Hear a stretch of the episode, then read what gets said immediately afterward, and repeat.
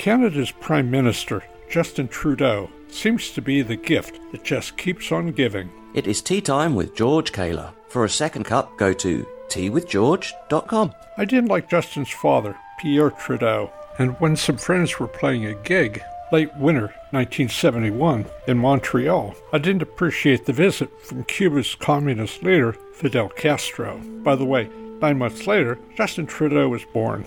No conspiracy theories here, but if you look at a photo of Fidel when he was Justin's age, they look precisely the same.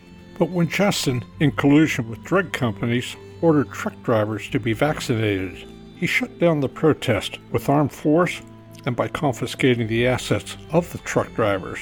That was tyranny, and now he's allowing search and seizure without any warrants. I could list a dozen other tyrannical decrees from Justin, but even if he's not Castro's son, he's still a tyrant.